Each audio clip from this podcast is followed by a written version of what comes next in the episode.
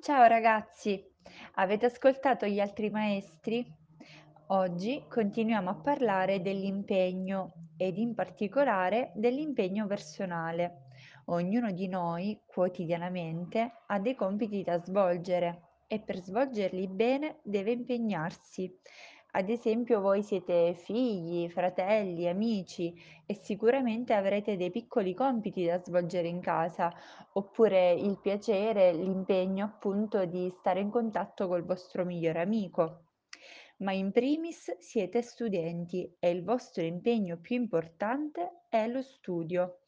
Mettere impegno in ciò che si fa, nello studio, nel lavoro, nel dipingere, è ciò che fa la differenza tra il fare e il fare bene. E non solo, perché fare qualcosa con attenzione e cura ci stimola a fare sempre meglio, ad ambire a risultati migliori, ci fa appassionare a ciò che stiamo facendo.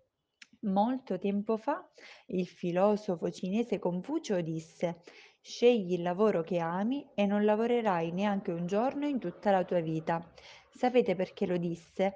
Perché il lavoro richiede voglia di fare, pazienza, costanza, ma è molto più facile impegnarsi in ciò che ci piace fare. Fate anche voi la differenza tra il fare e il meglio che potete fare. Impegnatevi nel vostro lavoro. Un abbraccio a tutti, vi lascio al maestro Andrea. Ciao!